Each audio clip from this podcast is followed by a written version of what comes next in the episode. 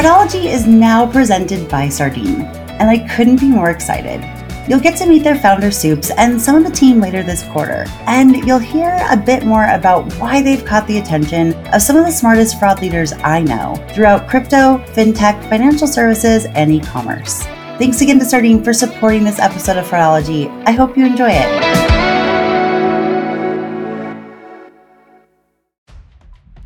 Welcome to this week's Thursday episode of the Fraudology Podcast, where we dive into the science and study of online fraud from the perspective of an e commerce fraud fighter.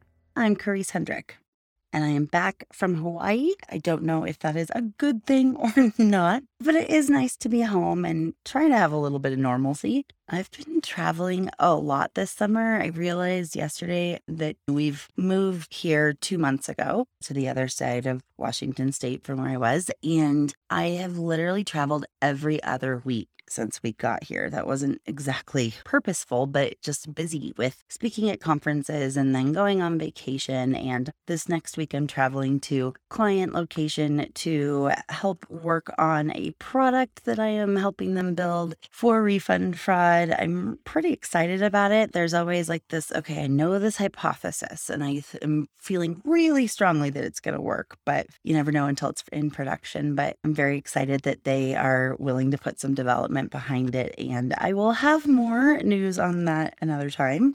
Later, once it's kind of in production and, and ready, I will be excited to share about that. But, you know, I'm really glad that we got to go on vacation. It had been almost six years since our last family vacation. We had planned a big one in the fall of 2020, like I think everyone planned to travel in 2020. And we know what happened there, and that's fine. So, anyway, we got to have some good family time and, and some fun. And it was a little stormy the last couple days. There were the biggest swells some of the locals had ever seen in the waves and lots of wind. But I joked that that's a first world problem because we were still on Maui.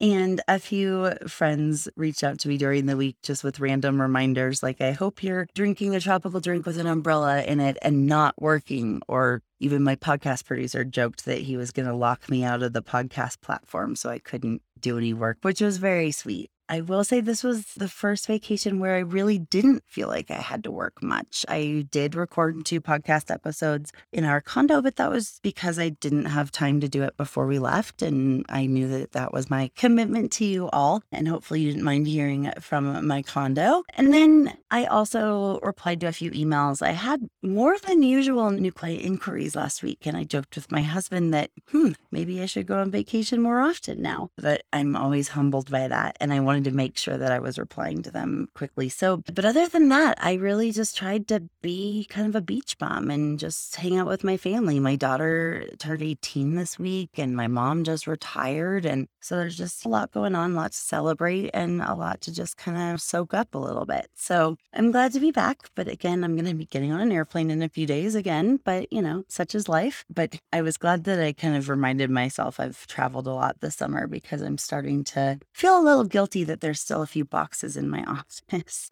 All doing the best we can. And it, when I have a choice between trying to dig myself out of my inboxes or unpacking boxes, I usually feel like I need to work. So, anyway, we all make those choices, right? I'm sure I am not alone.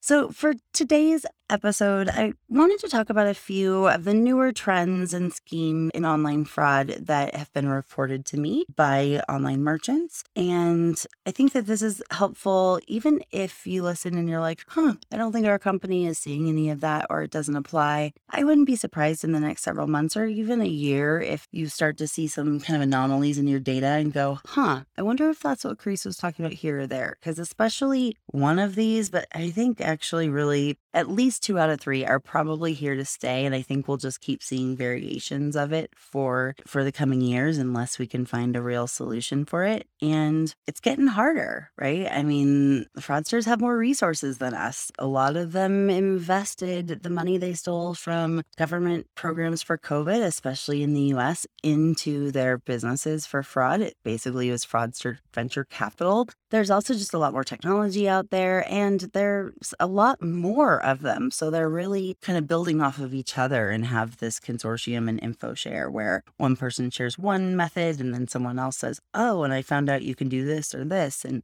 so it's a lot and it can feel a little overwhelming sometimes. So I don't share any of this to be Chicken Little or Debbie Downer or whatever name you want to give there. Negative Nancy. Wow, there's a lot of them. But I think that really it's better to know about the problem than not know about the problems. So, because, you know, you don't know about the problem, you don't know what to prepare for. So I'll be talking a little bit about that. I have received a few questions from listeners asking if I've heard anything from Visa yet since episode 110, where I really provided a deep dive of the upcoming, or at least the Visa rule announcement for 2023. It doesn't go into effect until April 2023, but it sure seems like there's going to be some really significant changes and impacts to online merchants, especially if you are responding to any of your fraud reason code chargebacks. It's going to be a lot harder to win from what I can tell. And I provided a lot of in depth information on that. So if you haven't listened to that, I highly recommend going back and doing that. I know, even though I haven't heard anything from Visa, I was kind of hopeful that I would, that maybe they would say, oh, well, you know, you misunderstood that. It, we actually meant this. And I would love to be able to go on and say that I misunderstood it because it sure seems it's a big change and it's kind of the opposite from what was promised. So it's been confusing for a lot of people, but I haven't heard a thing. I do know that there are a few top 100 uh, card present online companies that are meeting with their Visa representatives soon. For the biggest companies, they do have Visa reps and not just with their acquirer. And a few of them have said that they are, they've listened to the episode and wrote down several questions to ask Visa for themselves because it could impact them. So hopefully I'll hear back as far as the answers they got. Offer still stands. If anyone from Visa would like to be a guest on the podcast, they are welcome to do so. I know that that might be challenging to get it approved by comms and legal, etc. But I'm even willing to send you know a recording of the interview to them ahead of time to listen to and approve before. I don't do that all the time, but in this case, I definitely would. I'm usually just because of time, not because I'm trying to do any gotcha questions or anything. I mean, if you listened to Tuesday's episode with PJ Rohall or even last week's episode with Steven Sargent, or the ones before with Dominic Squeal. Like, I don't ask gotcha questions. We just have really good conversations about online fraud. For PJ and I, it was really talking about our careers, and, and that was fun to kind of think about what advice we would give other people, as a lot of people are thinking about changing positions or changing jobs, or maybe you're worried about layoffs and other things. So, hopefully, all of that was great resources for you, or were great resources for you. So let's dive into some of these trends. The first one I'm calling compromised employee logins at partner companies. So I, am sure there's probably a better term for it. I know that the fraudsters call them innies, which just makes me think of a belly button. I don't. but you know, kind of insider. But there's different ways that they're getting them. Sometimes it's willing and, and they're paying an employee or paying them per action that they do on their login. But a lot of times they're getting them through phishing attacks or through malware that is sending login information to the host for any site, including your employer's site. And then they'll package those up and sell them. So there are two types of partner companies that online companies, online merchants rely on where we're starting to see this. There's one particular company where we saw this first about a month and a half ago. I was kind of waiting to talk about it on the podcast to see if that company was going to take it seriously. And unfortunately, they have not. And that is very frustrating, but I'm not going to out them on the podcast because it's not public and it's not in a headline. So I'm not doing it. But there's two different groups. So one is shipping carriers, companies that ship and deliver items for all kinds of things, you know, packages, etc., but often for e-commerce these days. And then the other is payment methods or accounting services. So, whether it's a wallet or an issuer or any kind of accounting software that sends invoices, that's really where we're seeing that compromise. So we'll dive into what is happening on the shipping carrier piece first. This is primarily impacting physical goods merchants, right? They're the ones that are shipping items. Digital goods are being delivered digitally. So there isn't a tracking number, there isn't a delivery and different statuses, etc. But this is really impacting retailers. And this specific scheme is targeting the highest dollar amounts 10, 20, even $30,000. Now, finding a stolen card or even your own card that has $30,000 on it is a challenge, but some of these refunders, they're making millions of dollars a month. One of them made like 7 million in 9 months just for refunding for people. It's really frustrating to say the least. So what's happening here is that they're the bad actors are obtaining compromised employee logins for the carrier companies. As I said, it can happen in different ways. They're offering either a service where fraud is a service where you can provide a tracking number. You don't need to provide the label or anything else. Just send a tracking number of a package that you already received at your doorstep to the bad actor. I think it's $35 USD and 30 pounds in the UK. I can't remember. And this is happening internationally, primarily with shipping companies that deliver in the US as well. But there are some that deliver internationally in addition to the US. And those are the ones that I've heard that this is happening on, but I could see this happening quickly to any shipping company. And so they're getting employee logins and they're, let's just take the fraud as a service piece. So if I ordered something expensive and I wanted to commit refund fraud where I get to keep the item and I get all my money back and I don't have to file a chargeback, I can copy and paste the tracking label of the item that I received, send it to one of the people offering the service. They will use the employee login that they have to look up that tracking number. And where the final status of that order says delivered, they will change that to say returned to sender or lost in transit. Unfortunately, then that, so that's a lot of times all that somebody in customer service or anyone that looks up the tracking number, all they see is the last status. Now, if they go into the details and they look, they might see some fishy things with times and other things like that. But when they're just looking at when somebody calls into a call center and says, Hey, I ordered this expensive item and it didn't arrive. I don't know where it is the customer service representative looks up the tracking number in their account and sees that the final status is lost in transit. So the merchant assumes that that's their fault or they're at least taking liability and they might file a claim with the carrier, but it's going to be maybe $100. It's not going to be the full amount of the item. So then they'll issue a refund. And if I was the person doing that, I would get this expensive item or items and my money back because of it. The other part that they're doing is actually selling these logins. They do recommend that you change the password right away. Hmm, how nice of them. Because it's account takeover, guys. That's why. But they're selling these employee logins, which tells me that they feel like they have, they don't have a supply problem. If they did, they wouldn't be advertising this as much as they have been for the last few months.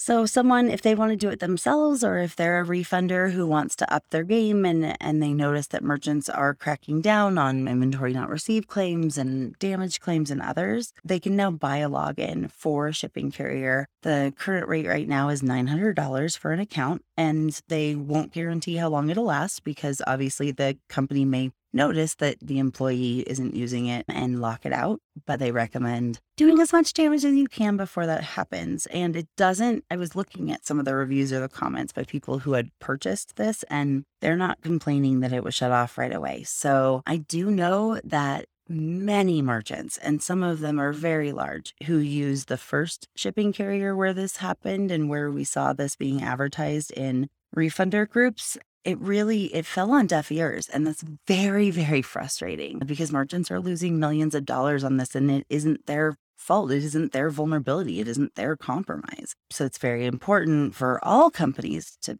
beef up their account security for their employees for a lot of reasons but especially because you know these platforms are being relied on by e-com companies and here they are being the point of not the point of compromise but the the weakest link we'll just say it that way I want to be very clear. I'm not saying anyone was breached. I just am saying that somehow these credentials came to them and they don't feel like they have a, a, shortage of supply. So whether that's through malware, whether that's through employees that no longer work there and the accounts haven't been shut down, I don't know. I also don't know if every employee at that company has the ability to change the final delivery status or if that's, you know, just reserved for certain titles and above. I I don't know. Unfortunately, that company has been less than responsive or available to talk about this. So that's the information that I have on on that piece, but it is definitely impacting a lot of companies. Now, as I did say, you know, you can look in the details and sometimes you can see some anomalies in that, whether it's through the timing of when different tracking numbers were changed, like maybe something looks delivered and then a month later it says it was lost in transit or something like that. I'm not going to give away too many details. We don't need them to know what our secrets are to figure this out, but you can look in the details and try to find anomalies in that way, but it's definitely not easy and it requires changing, you know, SOPs with customer service, which is not always easy, especially if merchants have outsourced customer service, etc. The other type of partner to merchants that are being compromised right now are payment methods. There was one pretty predominant one that got, well, there were articles written about this. So I think I will say it over the last few weeks, there have been some pretty sophisticated phishing scams using PayPal, and I'm still trying to get some of the details down, but it looks like bad actors are sending invoices to people from what looks like a legitimate company through PayPal's system. I, it, that's what it looks like because it looks like it's a legitimate invoice that you can pay. It's being sent to both consumers as well as businesses and they're hoping that people will pay the random amount of invoice that isn't due, but that says it is. But there's some other variations to this. The bigger the fish, so to speak. Sorry, that was bad pun. But the bigger the F I S H is, the bigger, the more effort they put into the P H I S H, where there's been some companies targeted. And right at the opportune time when the merchant or the company isn't sure what if they should be paying this or not, an account manager from will or from that company that they're posing as will call them and say, Hey, we really need this invoice. Yep, click on the link. It's all good. I've seen a couple of LinkedIn posts recently from people in fraud that have received these like just out of the blue invoices for transaction amounts that they don't recognize or that into people or companies that they don't recognize and they'll say that yes the invoice looks very real and and is coming from the PayPal domain. That's why it's able to even make it to your inbox because a lot of email company or email platforms have really perfected they understand that PayPal is one of the companies that is really targeted for phishing scams or used for phishing scams. So they will make sure that anything close to that doesn't make it to your inbox. It gets filtered out by spam or by the spam filters. But in these cases, they're coming from them. And I think what they're doing is setting up phony businesses that look like legitimate businesses that companies would use, or they can sometimes be private names to consumers. It's kind of running the gamut here, but it's definitely something to be aware of, especially I think the biggest points of action that you can do there is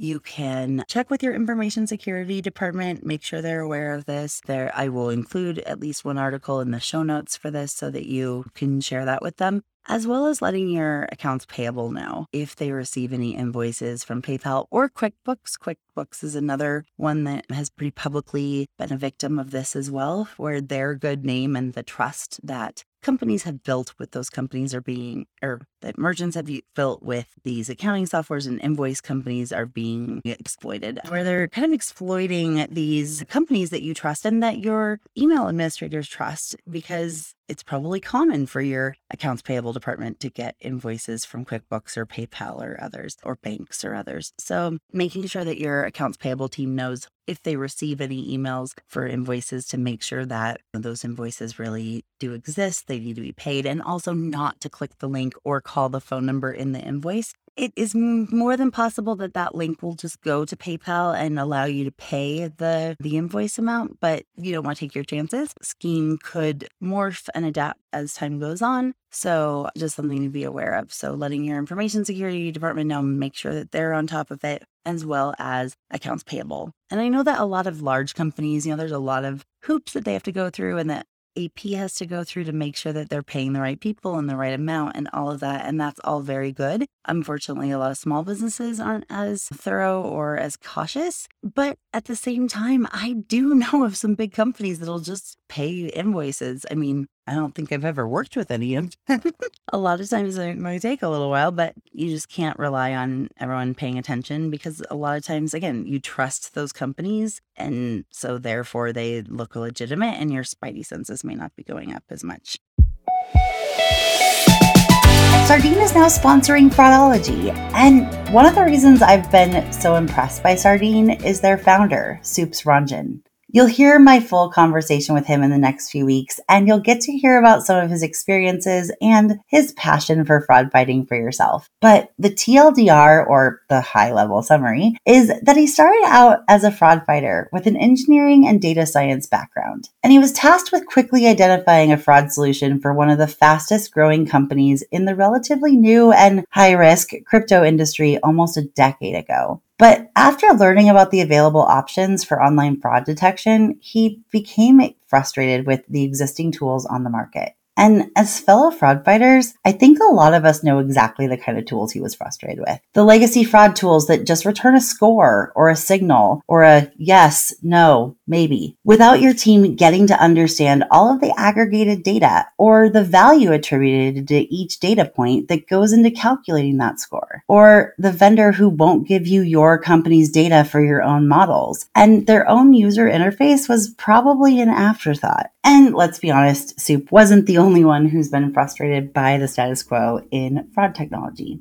But not all of us are able to rage quit our jobs, recruit a few of the smartest risk engineers we've ever known, and go build a fraud platform that is truly built by the fraud squad for the fraud squad. A platform for KYC, AML, and payment risk all in one product that lets the client company decide how to best use the massive amounts of data that's available to them. And that's pretty much exactly what Soups did a few years ago. And the result of those efforts has become one of the fastest growing solution providers in fraud that I've seen in many years. And that company is Sardine. To learn more about Sardine or to book a personalized demo, you can go to www.sardine.ai or just click the link at the top of the description for today's episode.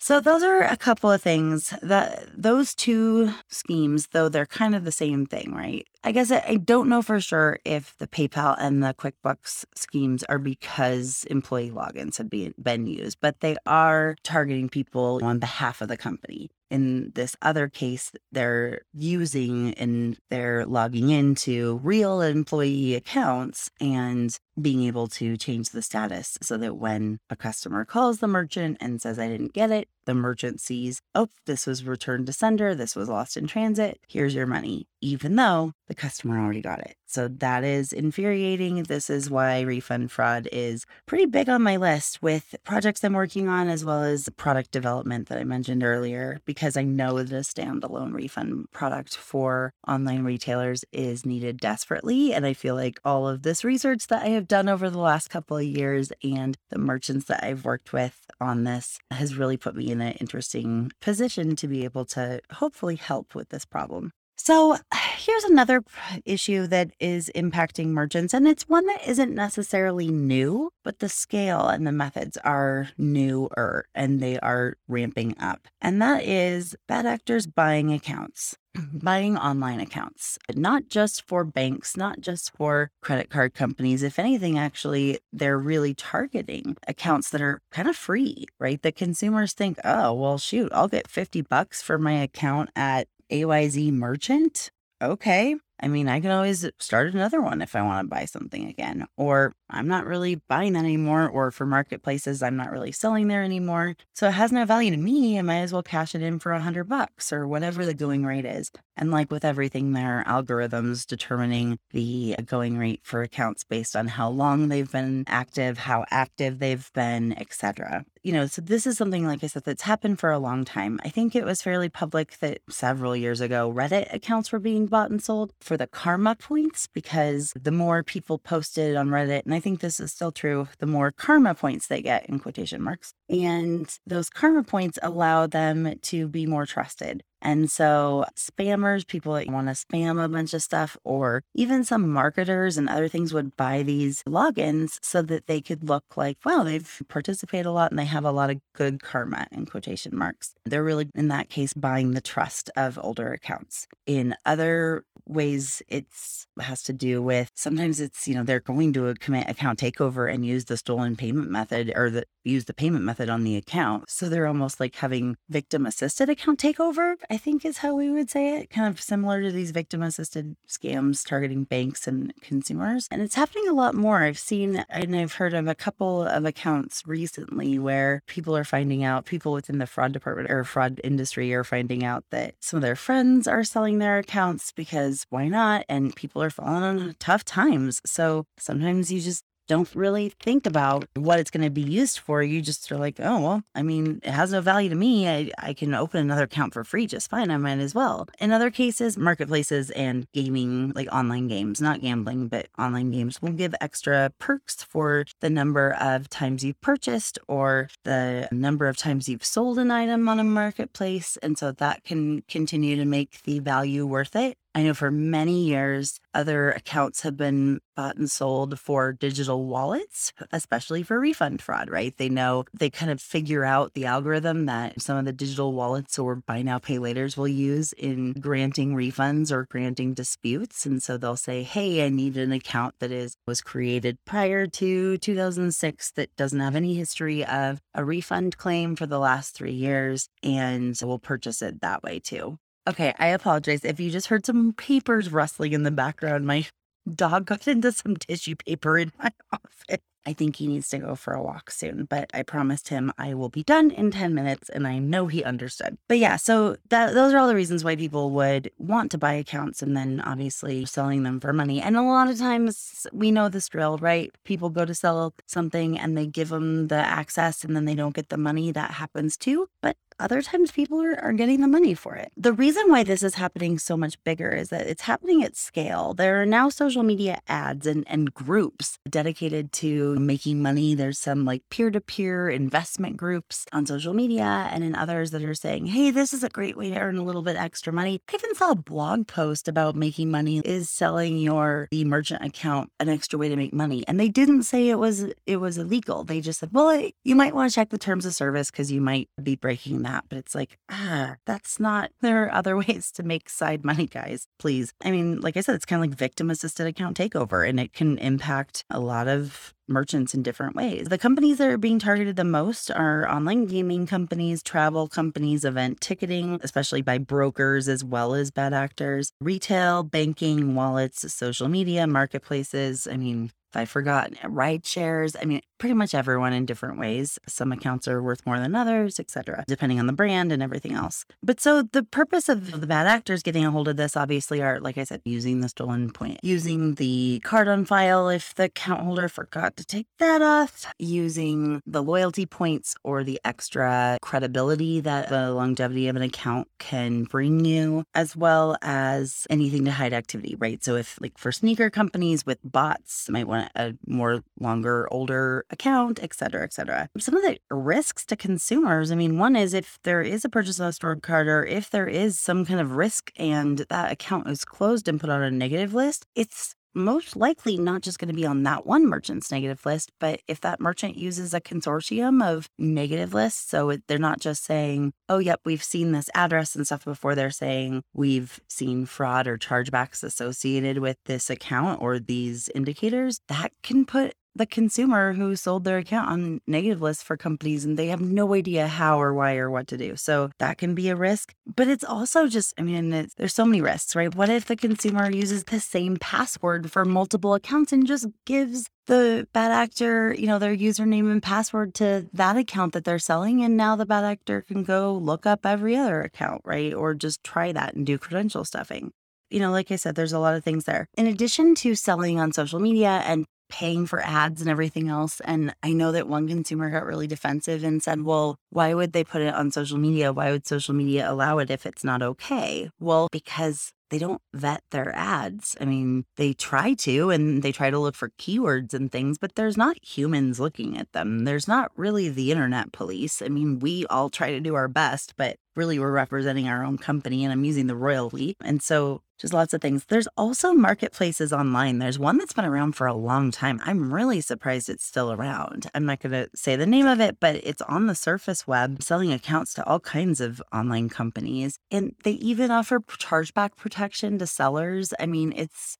really crazy. They're like offering security and other things and middlemen. And I'm like, what in the world? How in how is this okay? How is this legal? I understand posts on social media, but these these sites have been around for years and they've been registered for several. So that's something that you can look at if you're curious about that. And then as far as on the merchant side, what to look out for, I mean, they're going to look like account takeover, but might have a few other changes. When we were talking about this in one of my merchant collaboration calls, a merchant said, Oh my gosh, we were wondering if people were selling their accounts, but we couldn't figure out why or what it was, but it just, it looked all different. And so they were going to do some research to find out if their accounts were being targeted, which knowing their brand, I am sure that they are, unfortunately a lot of times they'll change the address, the email, the phone number. A lot of times there's a new device and an IP, but also bad actors get good and may ask original account holder to pull up their device ID on their phone or pull up their IP address or whatever so they can spoof it. I mean, and they're going to keep adapting as long as they need to. But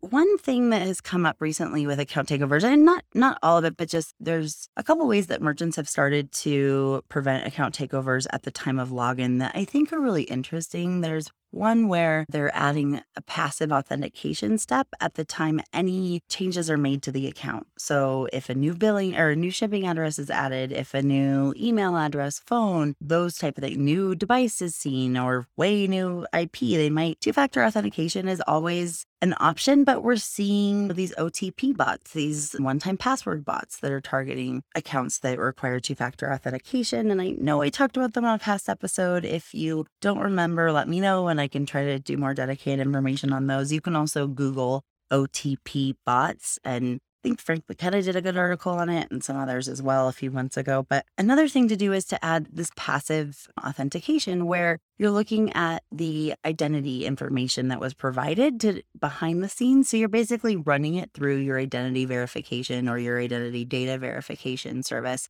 not asking for ID, not identity document verification, but you know, services that will verify if that's where the cardholder has lived or an email that's been associated with them or a phone number that's registered in their name or someone on their family, etc. So that's one option. You know, when the customer changes their account information information, you can run that through on the back end, which could really help you and maybe put it back into your fraud review or have some kind of alert if those don't match up. And the other option is something that I've noticed Amazon does. I noticed this as a user because I moved and changed my shipping address recently. And then when I went to Hawaii and I was ordering things for Prime Day, sorry guys that don't work for Amazon, it wasn't too many things, but some things they noticed I was in Hawaii. And so I had to do this too, where you have to re enter the original card number all the way, right? So I had to go downstairs from the condo. We had the loft bedroom, and I go downstairs to my purse to grab my card to re enter all the 16 digits but I obviously knew why I was being asked to do it. So it didn't bother me, but that's also an option. I know that would take a little more dev work than the other one, but those are two options right now that I know some merchants have put in place and have been helpful in identifying account takeovers and trying to stop them as well, and at least stop them from being able to be monetized. If, you know, a bad actor is taking over an account and they're not able to monetize it, they're going to move on eventually because there's no point especially if they're purchasing the account and they already are out quite a bit of money because they definitely are the amounts that they're paying consumers for their accounts are definitely significantly higher than what bad actors can buy in bulk but they have the certainty that that account works and the certainty that they have all the consumer information etc whereas when they're buying it in bulk they don't know how many of those username and password combinations are going to work. So it just really depends on the fraudster and especially the scale that they're creating these going through these motions and all that. The other piece I would definitely say is to make sure that your terms of service or your terms and conditions say that it's against them to sell or give away accounts. And if you're seeing this a lot, you could talk to your communications teams about messaging, you know, sending a reminder and talk to them about messaging that would basically say don't sell your accounts, but in a much nicer way as comms departments are good at is creating nicer messaging, than probably what I would do, like stop that, do a little more than that. So those are some of the things that you can do, educating your customers on what can happen if they sell their account, the negative parts, or I don't know, you could try this the carrot approach to. I'm just not really thinking what that could be without it getting taken advantage of fraudsters on the other end. So, but I know a lot of you are very smart and creative, so you may think of a way. And then the last trend that's been reported to me by online merchants, this one's really interesting and it's also perplexing and makes me wonder if this also has to do with carrier employee logins. And if carrier employee logins are being used, compromised employee logins at carriers are being used in this way as well. And I'll tell you why in a minute, but that's the only thing I can think of for how they they know part of this. But basically what's happening is there's been several reports to a few merchants. One told me at first, and then I've heard about it a couple other times, where everyday customer orders an item and it, it comes to their house. That happens how many millions of times a day, right? Not just at my house, millions of times, uh-huh. but you know, a few times here and there, where you know, so say I use my own credit card, I'm shipping it to my own address, etc. It arrives on my doorstep. Within 10 minutes of delivery,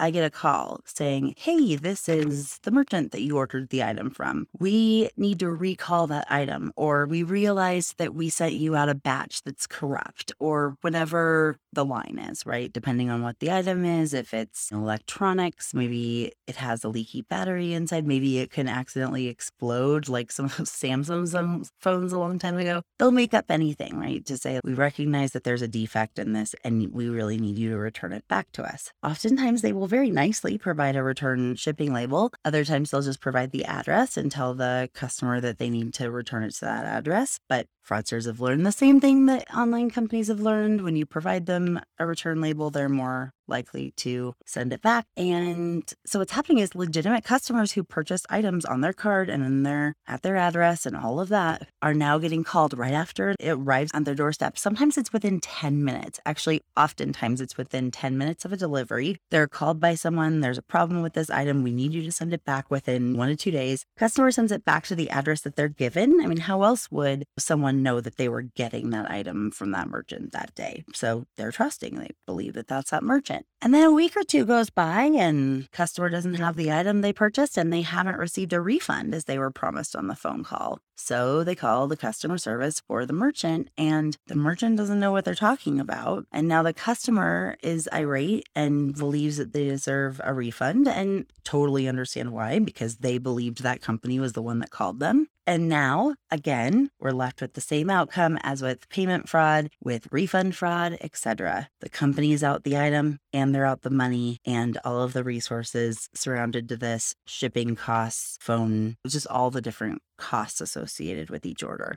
especially when there's an issue and call center is involved, etc. So that is something that is definitely something to be on the watch for. This is yet another reason why I'm going to continue to say it is so important for fraud departments to have a really good relationship and open communication with customer service. You will never know. There's so much that you won't know if you guys are disconnected or don't communicate well. It's really helpful to have even just one meeting a week to say, hey, what's going on? Are you seeing anything weird? Or to provide a presentation to the customer service department on this is what we do in the fraud team. And I mean, not all the secrets. Don't say this is why we cancel orders, etc. Because they're they inherently want to help customers and sometimes they might accidentally slip up. So sometimes it's better they don't know everything but explain, you know, the job of the fraud department and what some of the suspicious things that they might come about should get, what those sound, what they look like, when they should transfer them to your department, when they should take a note of them and email them or send them in Slack, etc. That is so good because they really are your front line of defense. They're also the ones that hold the keys to the kingdom and are the most susceptible to social engineering because they're client facing. So the more you can have those open lines of communication, the more you can be aware of what's happening and try to fix it pretty quickly. The merchant who first told me about this, they have a really good relationship with customer service and really credit that for a lot of the reasons why they know about new trends faster than a lot of people. So, this particular merchant has been a really good source for information for the podcast over the last year or two because they do have such a good relationship with other departments and they're asking them for feedback and they're telling them, hey, this is what I need and this is what it's going to look like. You cannot fight fraud in a silo. I will say that a million times. So important to have have, whether you call it the fraud squad or an action committee or whatever you call it, just having a group of people and leaders within the teams where you kind of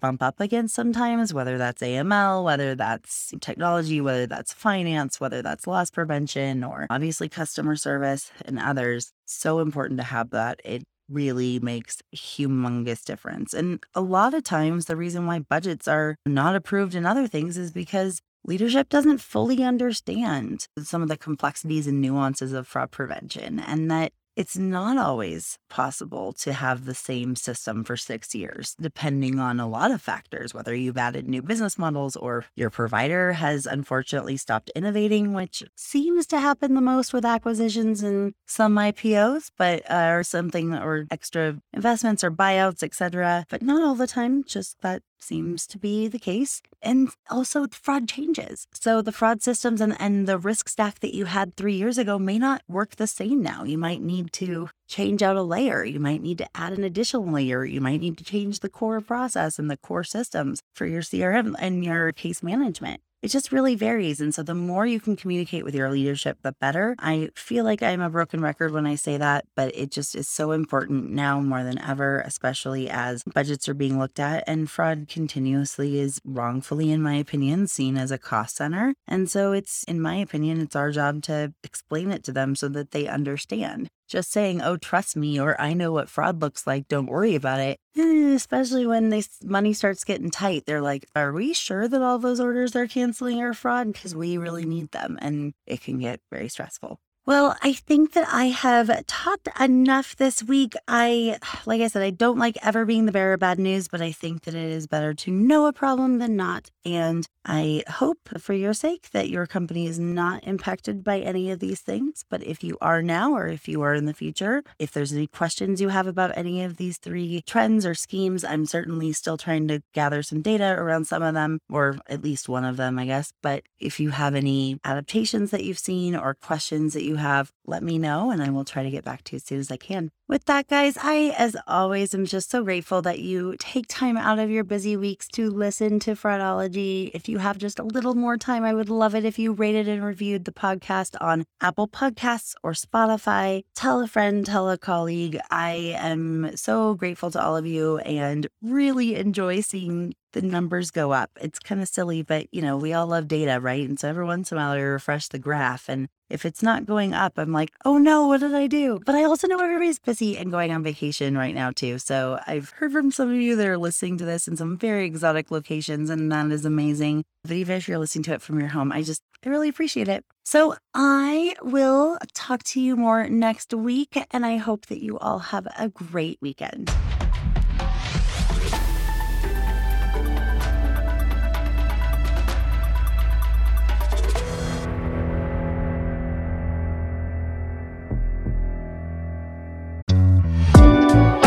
Thank you again to Sardine for sponsoring this episode of Fraudology and for supporting information sharing and collaboration across the FraudFighter ecosystem. You can learn more about the team and their mission at Sardine via the link in today's episode description.